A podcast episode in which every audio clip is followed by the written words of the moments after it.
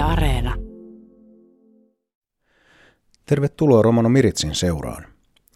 Janne Blomerus on mikkeliläinen romaniaktiivi ja Rom Mikkeli ryn puheenjohtaja. Pyysin haastattelun aluksi Jannea kertomaan hieman itsestään. Kuka siis tämänkertainen vieraamme hänen omien sanojensa mukaan on?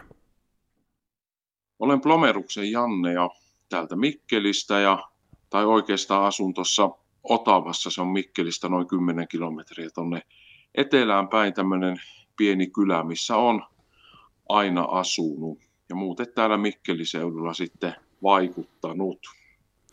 Niin, olet oikein kotoisin tuolta Otavasta. Minkälainen paikka se oli kasvaa ja mitä muistoja tulee ensimmäisenä mieleen lapsuuden ajalta?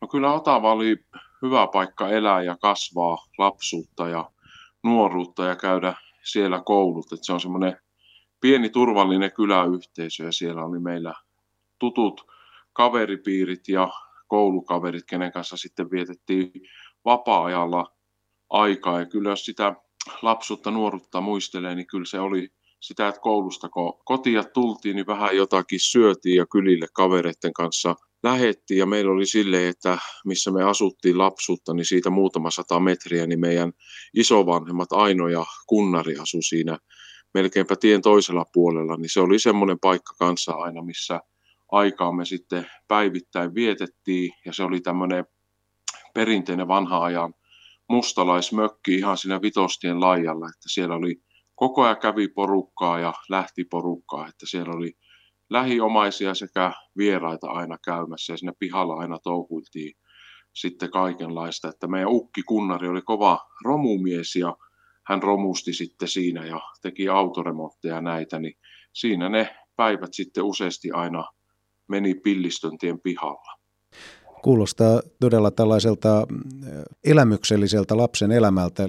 Aavistelenko oikein, että kun sinäkin 80-luvulla olet lapsuuttasi viettänyt, se oli sellaista aika itseohjautuvaa aikaa, eli lapset touhusi keskenään ja teki ja kaikenlaista kivaa keksittiin.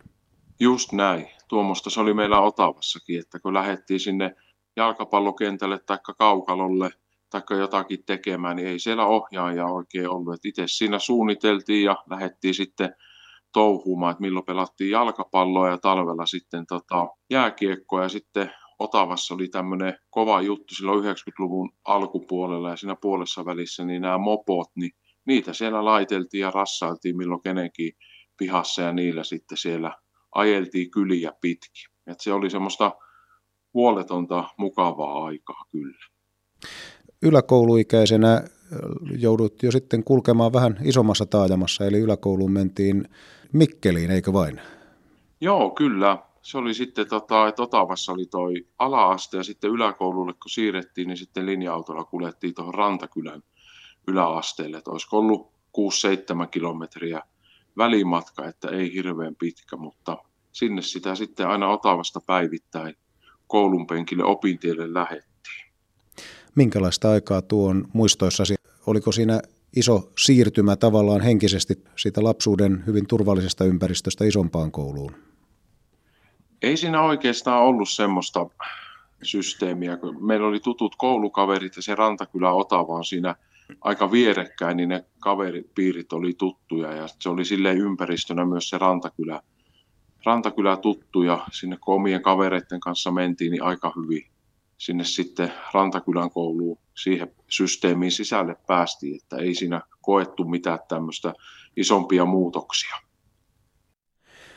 Näin muistelee lapsuuttaan ja nuoruuttaan mikkeliläinen Janne Blomerus.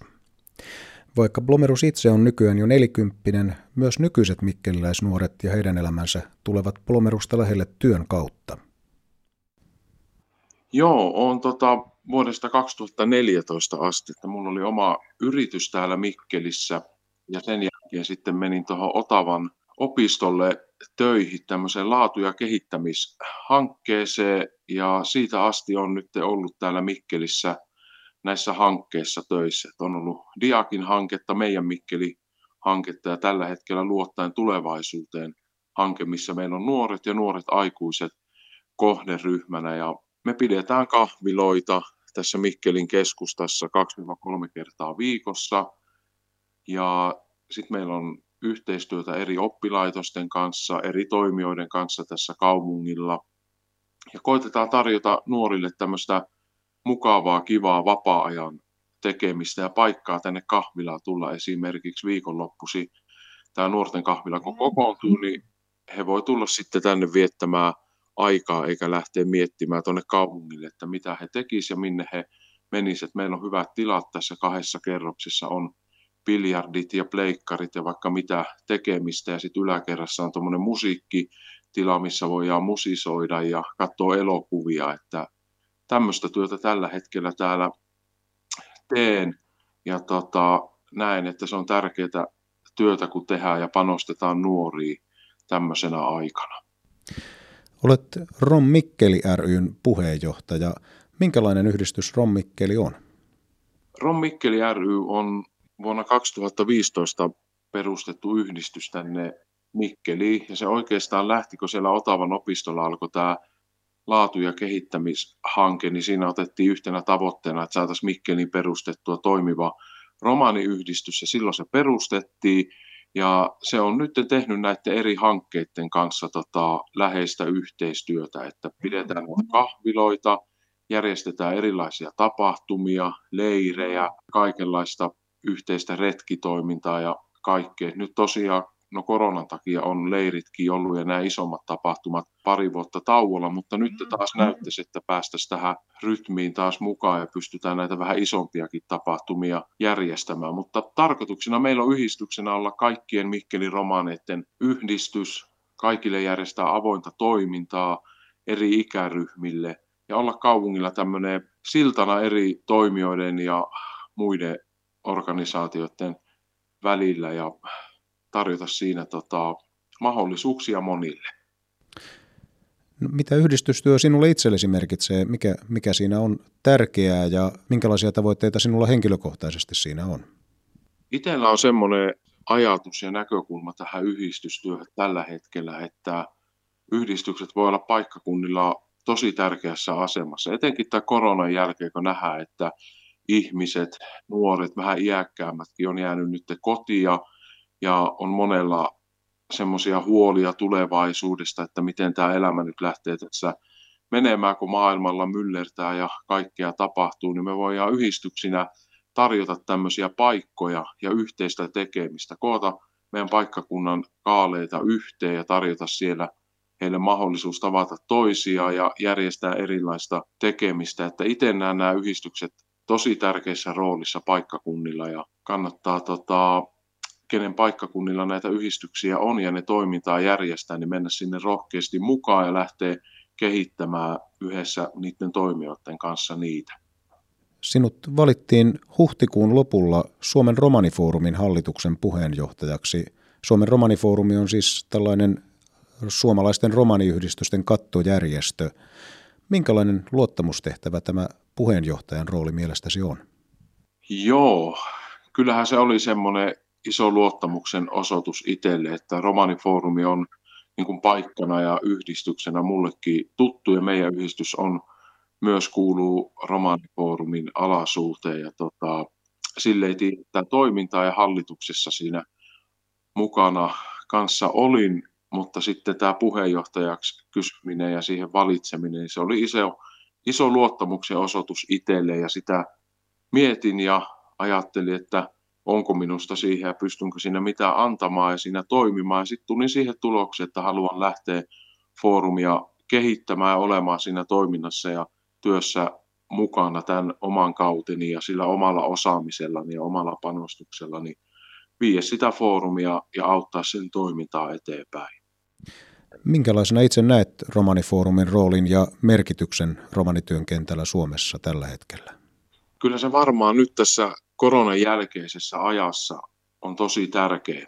Ja itse ajatuksena ja sydämelläni on, että voisin syksyllä lähteä tukemaan näitä eri romaniyhdistyksiä, mitä ympäri Suomea on useita ja monesta on kuullut viestiä, kun on jutellut ihmisten kanssa ja ollut yhteydessä eri paikkakuntiin, että se toiminta on tämän korona-aikaa hiljentynyt ja nyt on ollut vähän haastetta saada sitä käyntiin, niin haluan, että voitaisiin foorumina olla tukemassa näitä yhdistyksiä ja olla siinä niiden rinnalla tavallaan, että he saa taas sitä toimintaa käyntiin, antaa foorumin puolelta se tuki, mikä me pystytään. Että siellä on tosi osaavaa porukkaa foorumilla, Armas ja Sanna ja kumppanit, niin tota, on mahdollisuus auttaa näitä yhdistyksiä taas antaa semmoista lähtölaukausta, että he näkee sen, että tämä yhdistystoiminta on hyvää ja kivaa toimintaa ja pystyvät tarjoamaan paikkakunnilla sit yhdistyksen kautta alueen ihmisille erilaista tekemistä.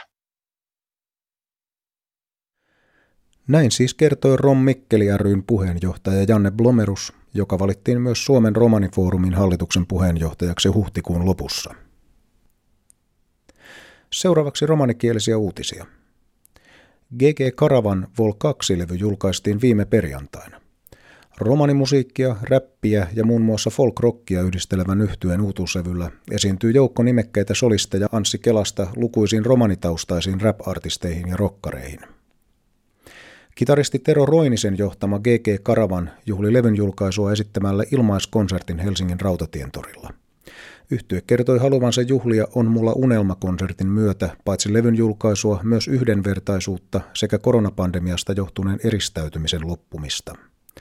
Levyn julkaisukonserttiin liittyy hyvän tekeväisyyskampanja, jonka tavoitteena on kerätä rahaa lasten ja nuorten yksinäisyyden torjumiseen.